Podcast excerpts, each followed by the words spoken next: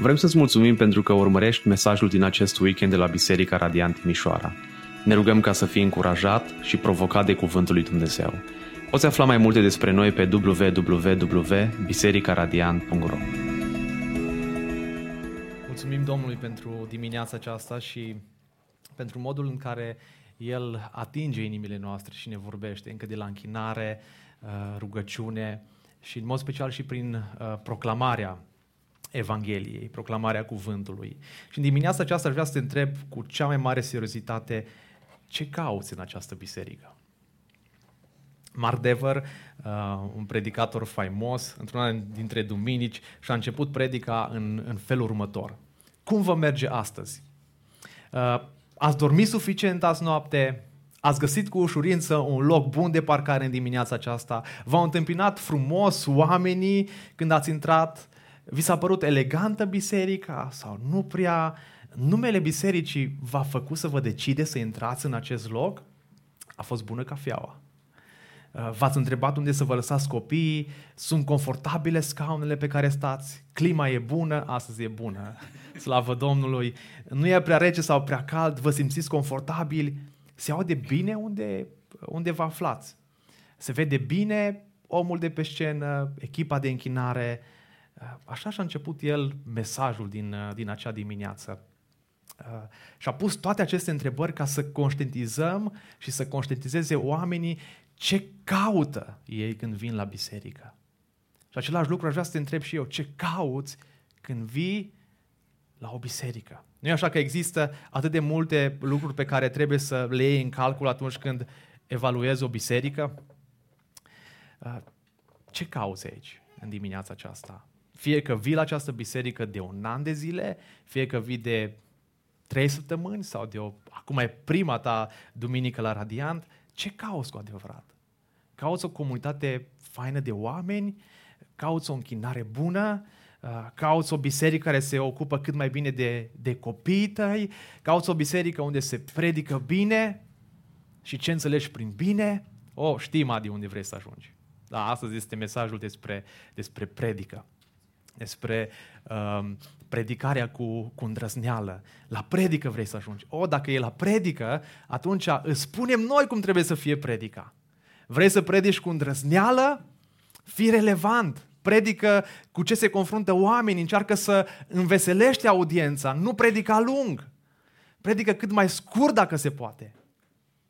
Să știți că mesajul acesta despre predică nu este despre mine, este despre comunitatea radiantă. Noi toți trebuie să predicăm acolo unde Dumnezeu ne-a așezat, la locul de muncă, la școală, uh, pe stradă, în contextul în care Dumnezeu ne-a așezat, ăsta este mandatul nostru, să ducem Evanghelia mai departe. Nu știu câți dintre voi veniți la biserică uh, sau mergeți în alte biserici pentru predică, pentru cuvântul lui Dumnezeu. Dar de ce predicăm? Pentru că prin predicare auzim cuvântul lui Dumnezeu. Și dacă în dimineața aceasta nu ai venit să auzi cuvântul lui Dumnezeu, atunci nu știu ce te poate mișca. Um, poate spui, frate Adi, toată săptămâna am trecut prin probleme, la muncă, la școală, uh, multe examene. Când vin la biserică, vreau să mă simt bine. Uh, biserica, știți cum a devenit pentru unii dintre noi? Un fel de, de drog. Mă simt bine, plec acasă încărcat, aștept să țină toată săptămâna, uh, bateriile mele încărcate până data viitoare, după aia să mă întorc din nou de, de obicei, asta vor oamenii. Oamenii vor să cânte, să li se cânte, să socializeze, să bea o cafea bună, dar prea puțin să crească spiritual. Prea puțin să-L cunoască pe Dumnezeu în adâncime, să-L cunoască cu adevărat. Și în 2 Timotei 4 cu 3, Pavel îi spune tânărului Timotei și spune în felul următor, va veni vremea când oamenii nu vor supora, suporta învățătura sănătoasă, ci își vor îngrămădi învăț- și se vor îngrămădi învățători după poftele lor ca să le gâdile auzul. Își vor alege învățători după poftele lor. Dacă până acum motivația ta principală pentru a merge la o biserică uh, era să cânți, cântări contemporane sau să te, întâlnești, să te întâlnești cu prietenii, să te simți bine, dăm voie astăzi să-ți cer să te întorci și să te evaluezi, să-ți evaluezi motivația. Motivația pentru care mergem duminică de duminică la biserică trebuie să fie în primul rând predicarea cuvântului lui Dumnezeu. Aceasta ar, ar trebui să fie cea mai importantă pe lista ta, nu alte lucruri. De fapt, ce este predicarea? Predicarea este proclamarea Evangheliei lui Dumnezeu. Proclamarea cuvântului lui Dumnezeu. Predicarea înseamnă să ai autoritatea pe care cuvântul o, dăr- o dăruiește. Să o poți spune, așa vorbește Domnul. Așa, ăsta este cuvântul lui Dumnezeu. Și vocea lui Dumnezeu se face auzită în bisericile noastre dacă predicăm cuvântul lui Dumnezeu. Dacă nu predicăm cuvântul lui Dumnezeu, nu putem să auzim vocea lui Dumnezeu. Dacă nu deschizi Biblia în fiecare zi, în casa ta, în cămăruța ta, nu poți să auzi glasul lui Dumnezeu. Dacă te gândești că vei auzi glasul lui Dumnezeu printr-o cântare, prin alte lucruri, te înșeli amarnic. Glasul lui Dumnezeu, vocea lui Dumnezeu, o poți auzi doar prin cuvântul lui Dumnezeu, doar prin proclamarea cuvântului lui Dumnezeu. De ce predicăm? Unii spun, trebuie să predic, neapărat trebuie să predic, uh, trebuie să predice într-o biserică. Dragii mei, predicarea ar trebui să fie pentru noi un privilegiu. De ce privilegiu? Ascultați ce spune Matei 10, uh, versetul 19 și 20. Dar când vă vor da în mâna lor, să nu vă îngrijorați gândindu-vă cum sau ce veți spune. Și uneori vă întrebați, dar ce să spun acum? Sunt într-un, într-un mediu, ce să spun? Vreau să spun despre Dumnezeu, dar nu știu ce să spun. Că ce veți avea de spus vă va fi dat chiar în ceasul acela. Fiindcă nu voi veți vorbi, ci Duhul Tatălui va vorbi în voi. Duhul Tatălui, Duhul lui Dumnezeu va vorbi în voi. Cine vorbește? Prin proclamarea Evangheliei? Dumnezeu. Vocea predicatorului, vocea ta atunci când, când spui Evanghelia, e, e înghițită de tunetul lui Dumnezeu. Și teologia aceasta nu-l face pe om să se mândrească, posibil să-l facă să se mândrească că prin el, să aude vocea lui Dumnezeu, dar Dumnezeu este dezgustat de mândrie. Și atunci n-ar trebui decât să, să, să ne smerim înaintea lui Dumnezeu și să, să, să, uh, să fim bucuroși că El să folosește din noi. Pavel spune că noi nu ne propovăduim pe noi înșine, ci pe Domnul Isus Hristos. Noi suntem robii voștri pentru Isus. Predicăm, dragii mei, în Biserica Radiant pentru că suntem convinși din toată inima că Dumnezeu vorbește. Și ori de câte ori vii aici, în acest loc, fii convins că Dumnezeu are ce să-ți transmită. Vrea să auzi vocea Lui. Nu predicăm doar de dragul de, pre- de a predica, ci predicăm pentru că Dumnezeu vorbește prin cuvântul Lui. Și la Radiant ne dorim să predicăm întotdeauna expozitiv. Și poate dacă nu ești obișnuit cu acest lucru, ce înseamnă expozitiv, uh, la final poți să te îndrumi spre câteva materiale despre predici expozitive. Cu siguranță poate nu ești interesat despre asta și nu ești interesat despre cum să predică în biserica ta, dar aici se predică expozitiv. Ce înseamnă expozitiv? Începe cu Scriptura. Predica expozitivă începe cu Scriptura, continuă cu Scriptura, se termină cu Scriptura, predicăm capitol cu capitol, verset cu verset, respectăm acest concept din Scriptură în care noi credem, așa cum ați văzut și pe ecran la început, credem în sola Scriptura, numai Scriptura. O predică expozitivă este expozitivă atunci când conținutul și intenția sa sunt controlate de conținutul textului și intenția textului și pasajului Scripturii. Predicatorul spune ceea ce pasajul spune, nu ceea ce ar crede el că pasajul spune. Iar intenția predicii sale este de a împlini în ascultătorii lui exact ceea ce Dumnezeu caută să împlinească prin mesajul acela din cuvântul său. Și pentru mine este o mare responsabilitate ori de câte ori vin în fața voastră să auziți cuvântul lui Dumnezeu. Voi fi tras la socoteală la finalul vieții despre ce am predicat oamenilor. De aia am nevoie de rugăciunile voastre, să n-auziți glasul unui om, vocea unui pastor, să auziți vocea lui Dumnezeu, să auziți cuvântul lui Dumnezeu.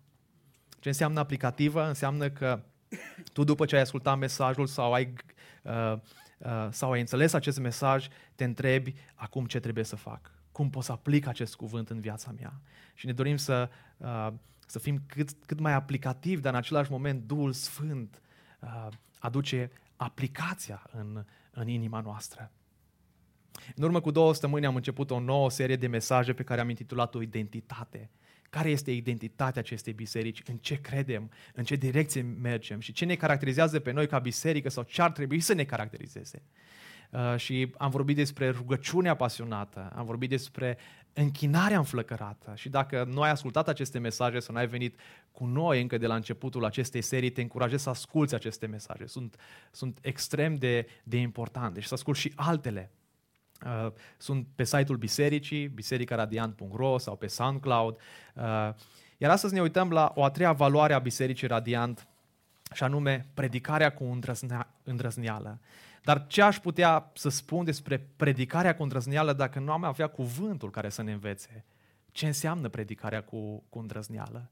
Nu vrem să vină de la noi vreun titlu, vreun nume, uh, ci vrem să vină din cuvântul lui Dumnezeu. Așa că dacă în dimineața aceasta uh, nu ai cuvântul lui Dumnezeu la tine, nu e nicio problemă. Uh, nu vreau să scos telefonul acum, ci plăcerea unui predicator e să vadă un om cu Scriptura în mână. Și dacă n-ai nicio Biblie la tine, dacă n-ai Scriptura la tine, nu te împușcă nimeni, nu se uită urât la tine, am pregătit niște Scriptură pentru tine, uh, sunt undeva jos sub scaun, dacă nu e chiar sub scaunul tău, sigur uh, găsești la colegul tău, dar te încurajez să, să deschizi Scriptura și acum când ne apropiem de Cuvântul lui Dumnezeu, aș vrea să, și deschizi Cuvântul lui Dumnezeu, aș vrea să te rogi Doamne, e cuvântul Tău și te rog ca prin cuvântul Tău să vorbești inimii mele.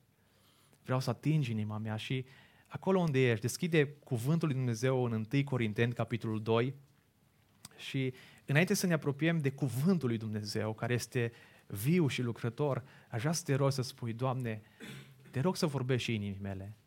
Te rog să, să mă atingi inima mea și um, să-mi vorbești. Și haideți chiar acum, acolo unde suntem, să, să, să ne rugăm.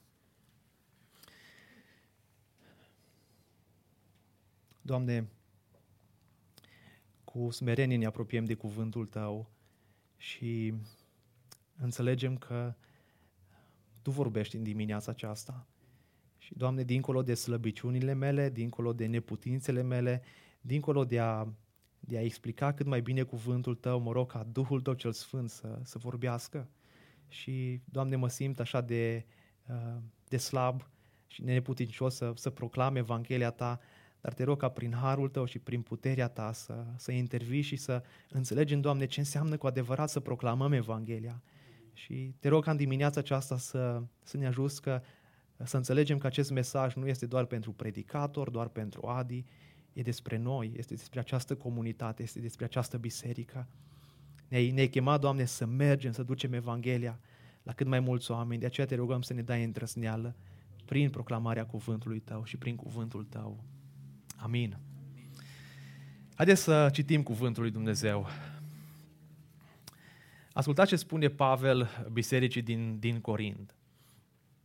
Fraților, și eu când am venit la voi, n-am venit vestindu-vă taina lui Dumnezeu printr-o vorbire sau o înțelepciune aleasă. Căci am hotărât să nu știu nimic între voi decât pe Iisus Hristos și pe El răstignit. Eu am venit la voi în neputință, în frică și în mare tremur. Iar vorbirea și predicarea mea nu stăteau în cuvintele convingătoare ale înțelepciunii, ci în dovada Duhului și a puterii. Astfel încât credința voastră să nu fie întemeiată pe înțelepciunea oamenilor, ci pe puterea lui Dumnezeu.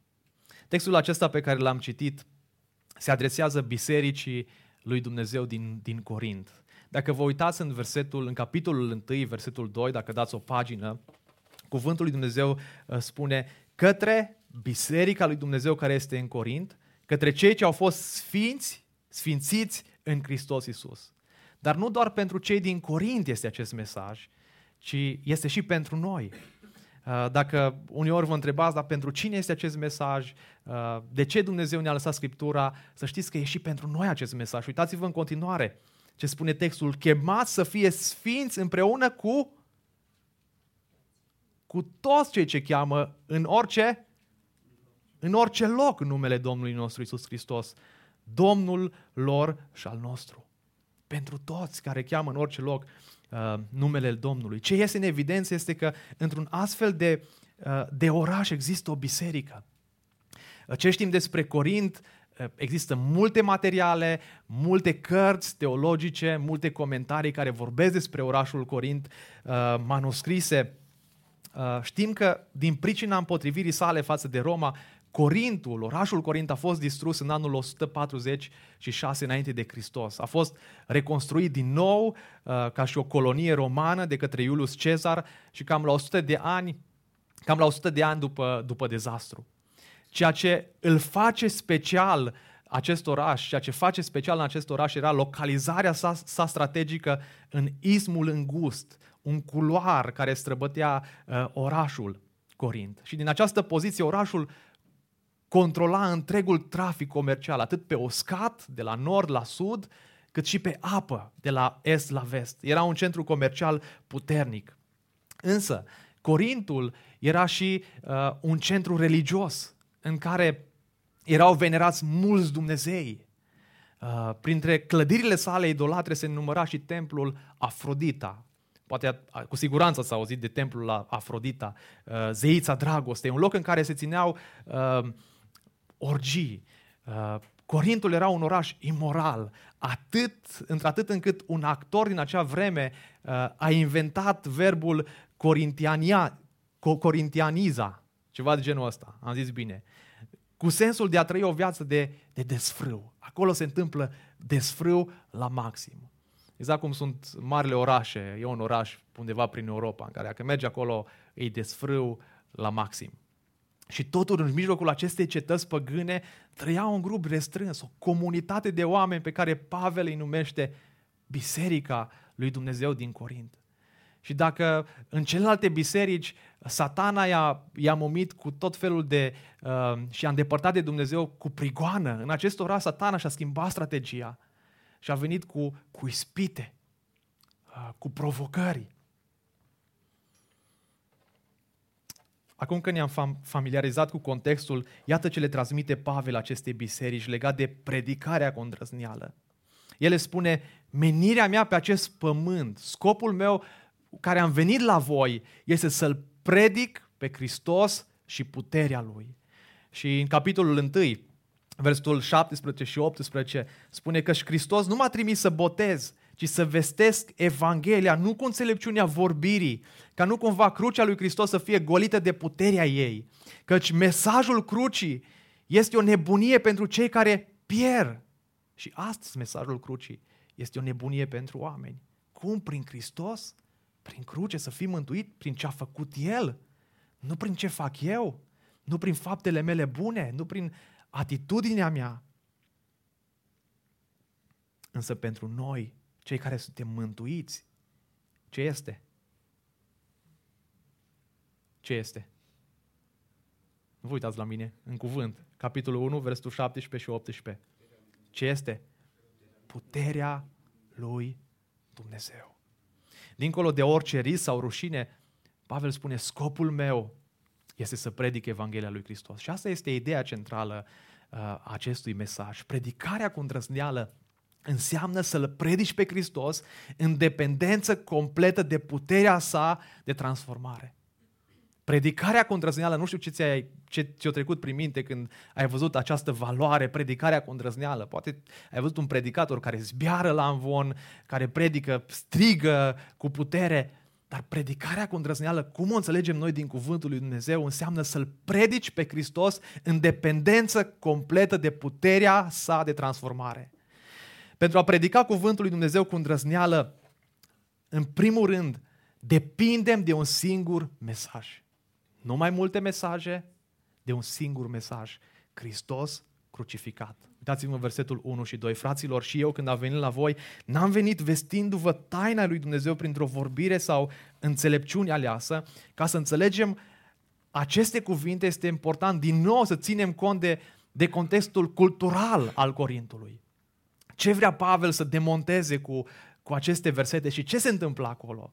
Termenul grecesc pe care Pavel îl folosește pentru înțelepciunea aleasă este Sofia, înțelepciunea lumii sau filozofia umană.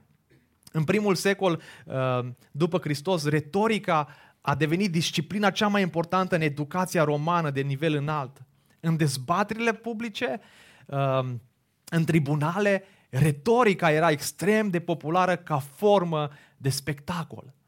Sofistul era un orator care punea accentul pe stil în detrimentul conținutului, pe formă în detrimentul fondului. Scopul era primirea aplauzelor. Wow! Ce om grozav! Ce predicator! Ce orator bun! Motivația era mândria, vanitatea, iar victima era adevărul. Oamenii aceștia filoz, uh, filozofau mereu concepte noi, dar urtau de, de esență, de mesaj. Nu știau să, știau să capteze atenția, te fermecau când își deschideau gura, rămâneau, rămâneai uimit și spuneau mereu câtă înțelepciune pe metru pătrat. Păi da, dar oamenii ăștia chiar sunt grozavi. Au studiat mult. Și în vremea aceea să, să fii pe lângă un sofist, un, un om de genul ăsta, toată lumea își dorea să, să prindă un astfel de loc. Uh, erai uh, în mediul uh, politicii, erai în, în mediurile înalte, cunoșteai multe lucruri, studiai multe lucruri. Și înainte ca Pavel să ajungă în Corint, a fost în Atena, aproape de Corint. Și în Faptele Apostolilor, capitolul 17, uh, ni se spune că Duhul s-a întărătat în el când, când a văzut cetatea care era plină de idoli. Și în, în aceste discuții au venit filozofii, epicurieni și stoici, în Biblie puteți vedea ce credeau aceștia dacă vă uitați la nota de subsol în Biblia NTR pe care o aveți în, în mână. Uh, care l-au invitat să predice în aeropag ca să uh, îi afle învățătura despre cine predici tu, Pavel. Și a avut o predică bine structurată, dacă o citiți în Faptele Apostolilor, capitolul 17, atât de clară, un mesaj atât de puternic, dar când a ajuns să-L predice pe Iisus Hristos, moartea, învierea Lui, ce au făcut unii? Exact ce fac și astăzi. Și-au bătut joc. Alții au spus, cu privire la aceste lucruri, te vom asculta altă dată, ne plictisești. Iisus Hristos, jertfa lui, ne plictisești, Pavele. Ca un rabin educat la picioarele lui Gamaliel, Pavel ar fi putut să își etaleze inteligența. A știut cum să o facă, dar a respins această abordare. Și el spune, Hristos m-a trimis să botez și să vestesc Evanghelia nu cu înțelepciunea vorbirii, nu ca un sofist, nu ca un filozof. Că aș putea să vă predic filozofii, spune Pavel. Ca nu cumva crucea lui Hristos să fie golită de putere. Crucea lui Hristos are putere în viața noastră. Crucea lui Hristos are putere în, în proclamarea Evangheliei. Când, ai, când auzi un predicator care predică având înțelepciunea lumească, și ce vei spune întotdeauna? Ce predică minunată! Frate pastor, ce bine ai predicat astăzi!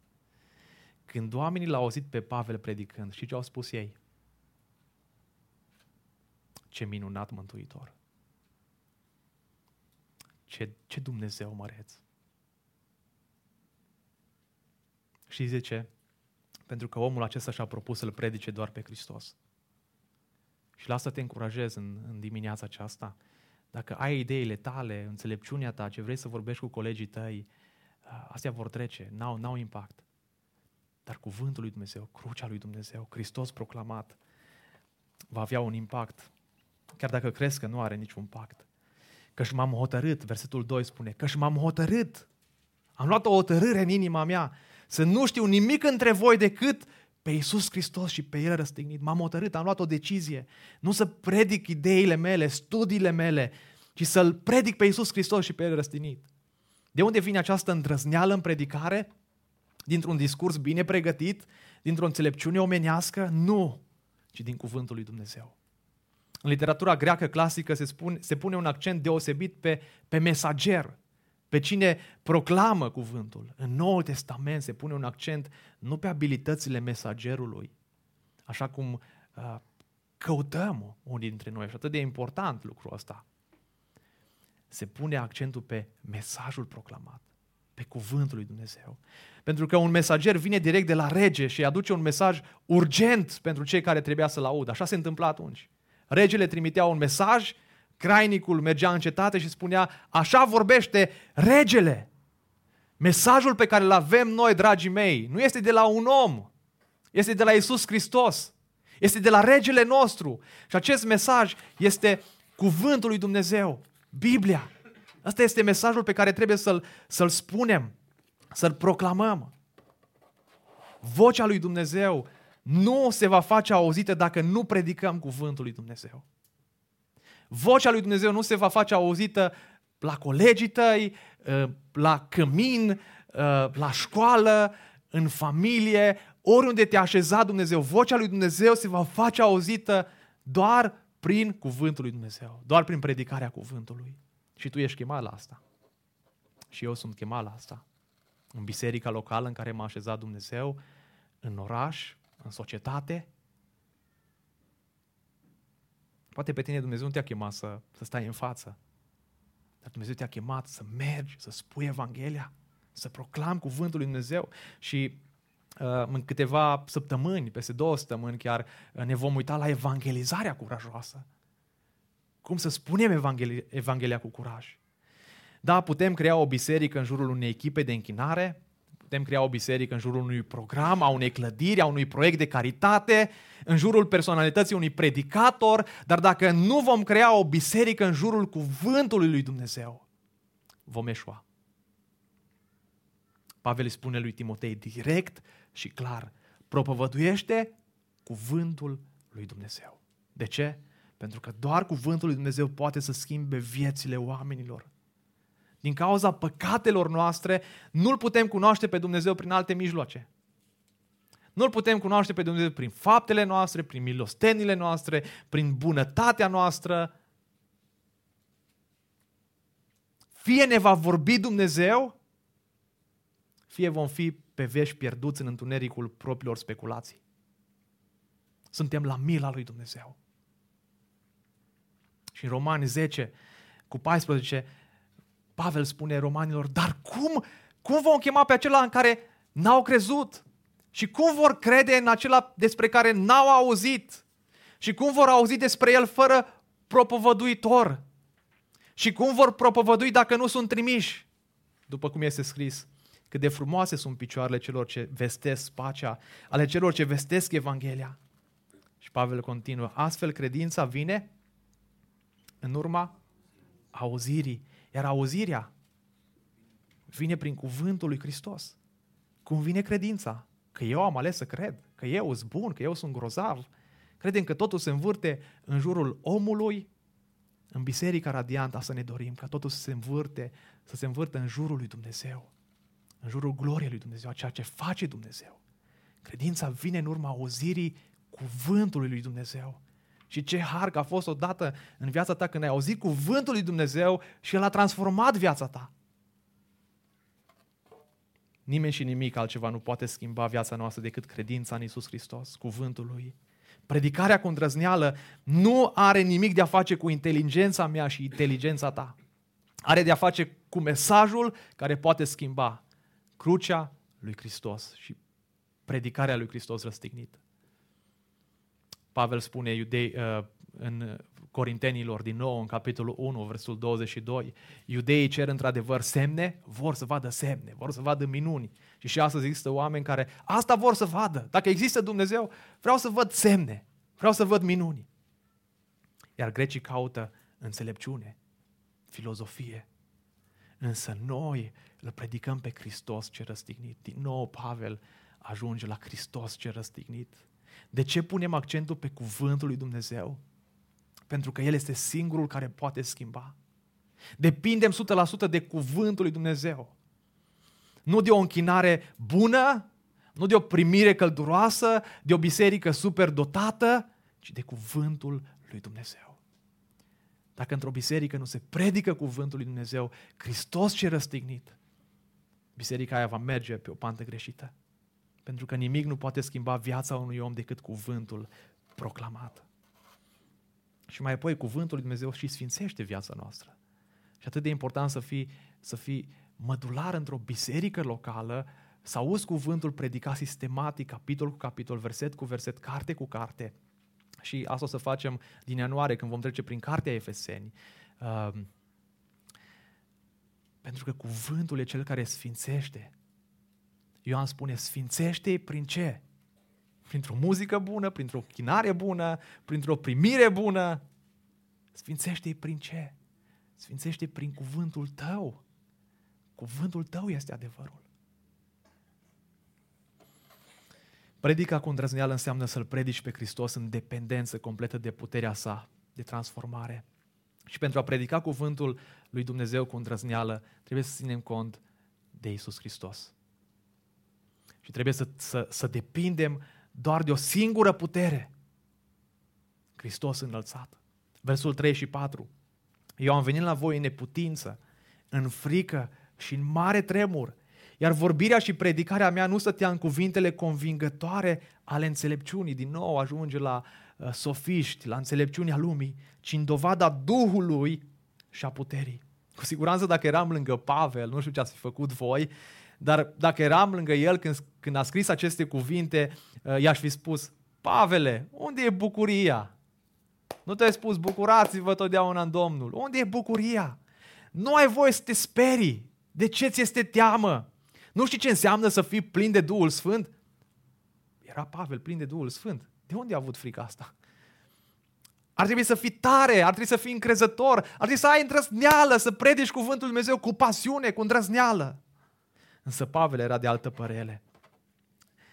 Era de altă părere. El nu a ezitat să admită că era teamă uneori. Și dacă ți este și ție teamă să proclame Evanghelia, nu e nicio problemă să spui, da, mi-e teamă, da, nu sunt pregătit. De există biserica locală să, să echipeze pe sfinți, să fie desăvârșiți pentru orice lucrare bună. Am venit la voi în neputință, am venit slab, asta trăiesc eu când sunt în prezența bisericii, la închinare, spune Pavel. Dacă spune cineva că, că e slab, ce îi spui? Mă jignești. Mulțumesc. În prezența lui Dumnezeu. Așa ar trebui să ne vedem ca și Pavel, slabi, neputincioși, nevrednici. Am venit la voi în frică. Sunt slab și asta mă face să, să tremur. Nu sunt capabil să proclam Evanghelia, chiar dacă am învățat la picioarele lui Gamaliel, chiar dacă știu o grămadă de limbi, greacă, aramaică, uh, latină. Predic doar prin harul lui Dumnezeu, doar prin puterea lui. De aceea, spune Pavel în 2 Corinteni 17 cu 7, ca să nu mă îngânf, mi-a fost dat un țepuș în carne, un mesager al lui satana ca să mă lovească și astfel să nu mă îngânf. Nu știm care a fost acest țepuș. Sunt multe păreri, vă las pe voi să căutați acasă. A venit în mare tremur. John Stott în comentariul său spune, tradiția secolului al doilea ne spune că era destul de neplăcut Pavel la înfățișare. Mic de statură, chiar urât, chel, cu sprâncene stufoase, picioare strâmbe, uh, nas încovoiat. Mai mult, criticii săi afirmau că nu avea o prezență impunătoare și nici o vorbire vrednică de apreciat. Nu avea motive să se, încred, să, se, să se încreadă în el însuși. A depins de un singur lucru, puterea lui Hristos în viața lui. Hristos este înălțat și puterea Lui este înălțată și se vede, știți când se vede? Chiar în fricile mele. Chiar în fricile tale. Chiar în problemele prin care te confrunți. Când îmi dau seama că sunt inadecvat și nu mă calific pentru asta. Nu mă calific să proclam Evanghelia lui Dumnezeu. Nu sunt în stare. Sunt slab. Dar nu uitați care este ideea centrală. Predicarea cu îndrăzneală înseamnă să-L predici pe Hristos, nu în dependență de tine, în dependență completă, completă de puterea sa de transformare. Dacă tu crezi că le știi pe toate, dacă știi că ai făcut toate cursurile de evangelizare, știi cum se spune Evanghelia de la un cap la altul, ai putea tu să convingi pe cine, hai să văd, pe cine ar trebui să conving săptămâna asta să, să, să fie mântuit, ești în neregulă. Mergi pe o pantă greșită. Când îți mărturisești slăbiciunile, Dumnezeu își arată gloria și Dumnezeu își arată puterea în slăbiciunile tale.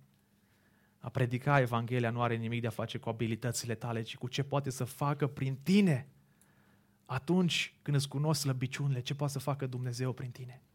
Ar vrea să întreb în dimineața aceasta, ce te oprește să spui Evanghelia? Care sunt fricile tale cu care te confrunți? Oh, nu sunt pregătit, nu știu cum să fac. Să pregătim un curs pentru asta, spunem doar. Uh, mi-e frică de oameni. Oare ce o să spună? Că sunt nebun. Pavel a spus, nu-mi pasă, sunt nebun pentru Hristos.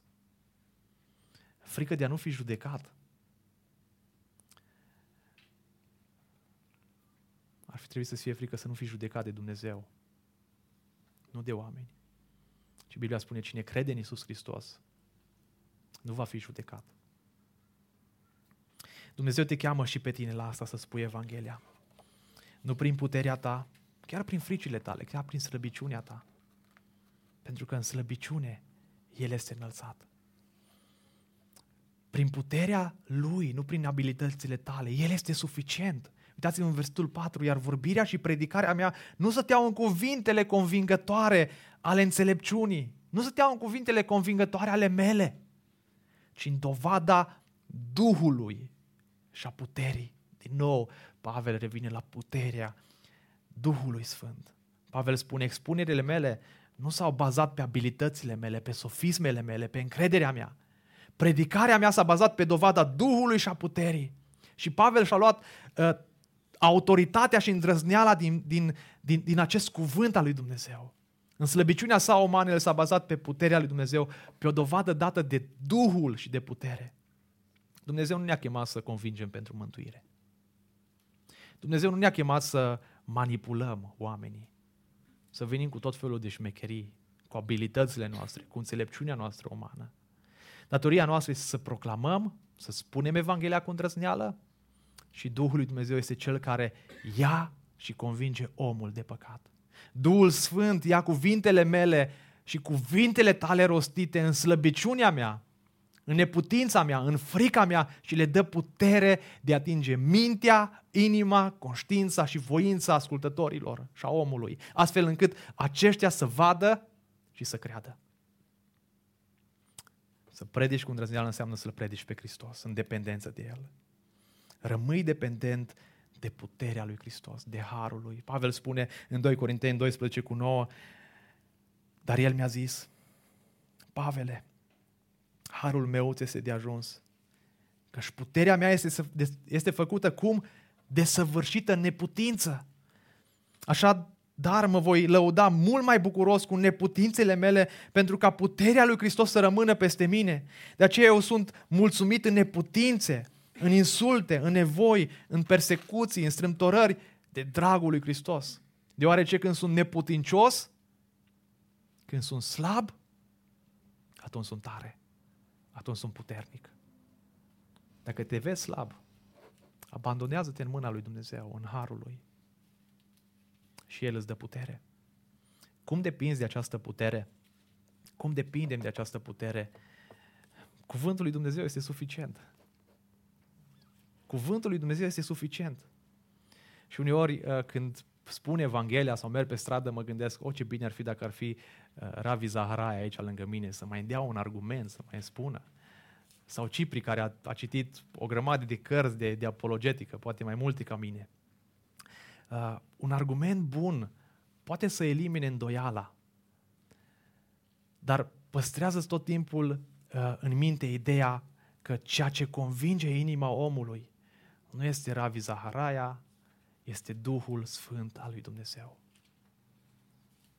Da, un argument bun poate să elimine îndoiala, dar ceea ce poate să schimbe viața este Duhul lui Dumnezeu. Cuvântul lui Dumnezeu este suficient să schimbe viața unui om. Cuvântul lui Dumnezeu, chiar și când este, când este citit, poate să schimbe viața unui om.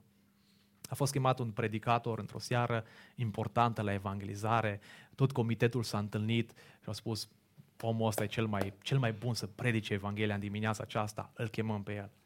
Și omul a deschis Scriptura în numeri, unde era o grămadă de, de nume înșirate și tot comitetul își pune mâna la cap. Da, cum să predici în textul ăsta?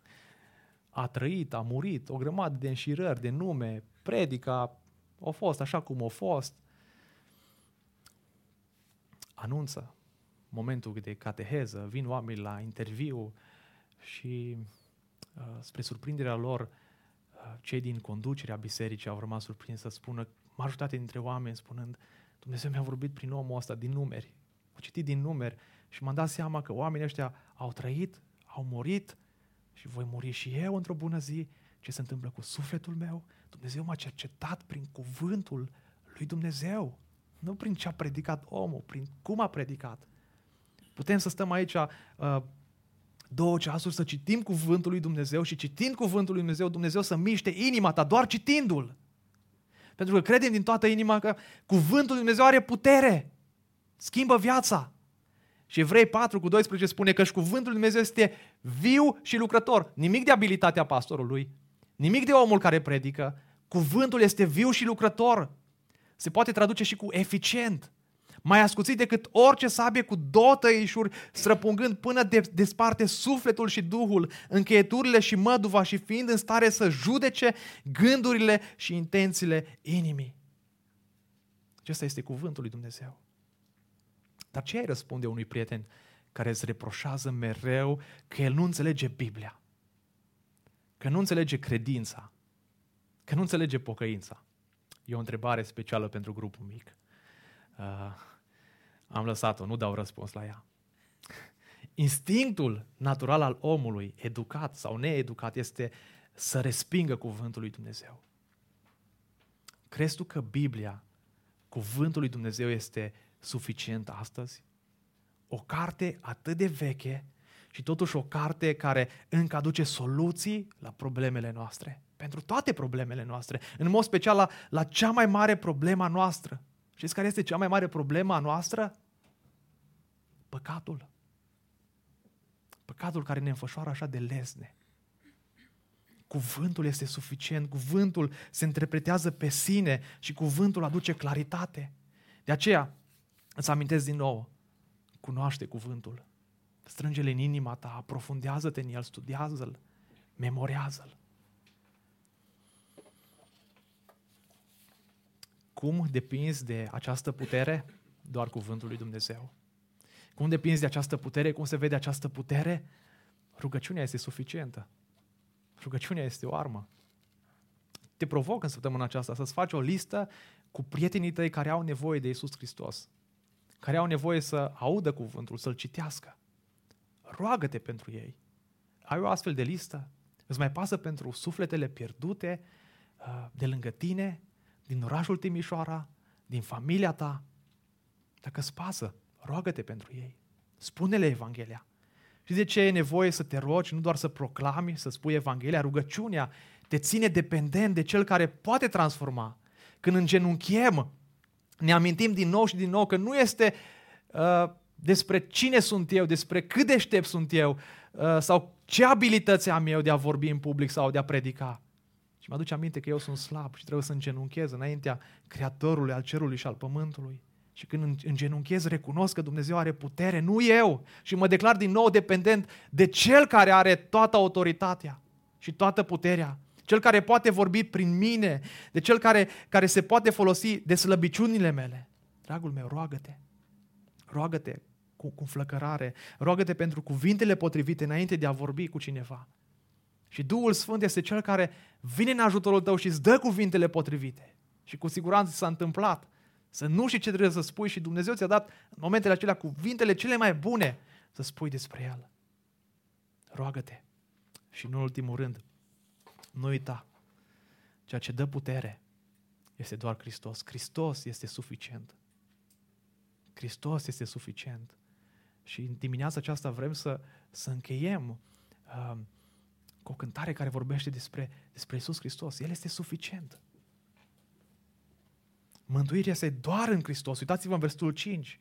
Pentru ca credința voastră să fie întemeiată nu pe înțelepciunea oamenilor, ci pe puterea lui Dumnezeu.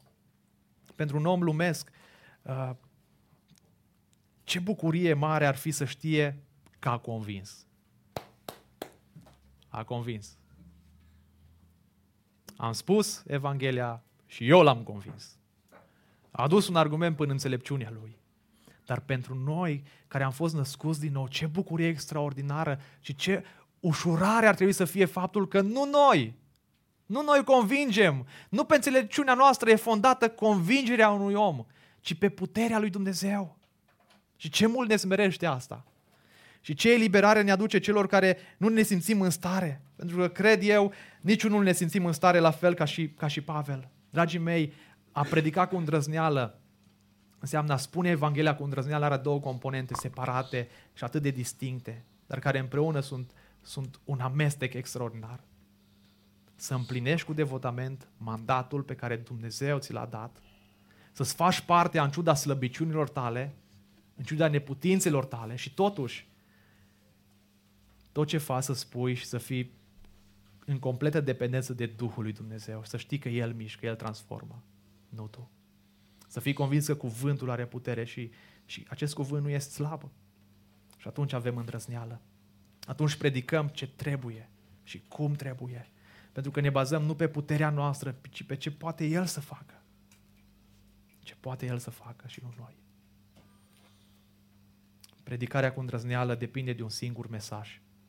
Hristos crucificat. Și trebuie să depinzi doar de o singură putere. Hristos înălțat. Cuvântul lui înălțat. Dragul meu, în dimineața aceasta aș vrea să ți-l prezint pe Iisus Hristos.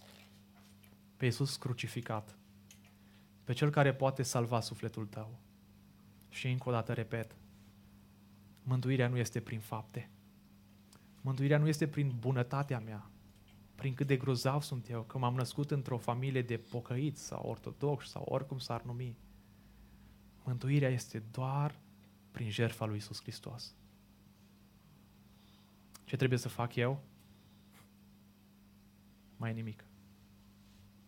Doar harul lui Dumnezeu mă atinge, doar cuvântul lui m-a atins, doar Evanghelia lui m-a schimbat viața. Trebuie să primesc acest har, să cred că Isus Hristos este Fiul lui Dumnezeu și crezând în El, și credința vine de la El, și crezând în El, să am viața veșnică. Doamne, cât de mici suntem noi și cât de mare ești Tu. De aceea, aș vrea să declarăm în dimineața aceasta, Iisuse, Tu mi-e suficient. Iisus, doar Iisus îmi e de ajuns. Doar cuvântul Tău, Doamne, doar puterea Ta, doar ceea ce faci Tu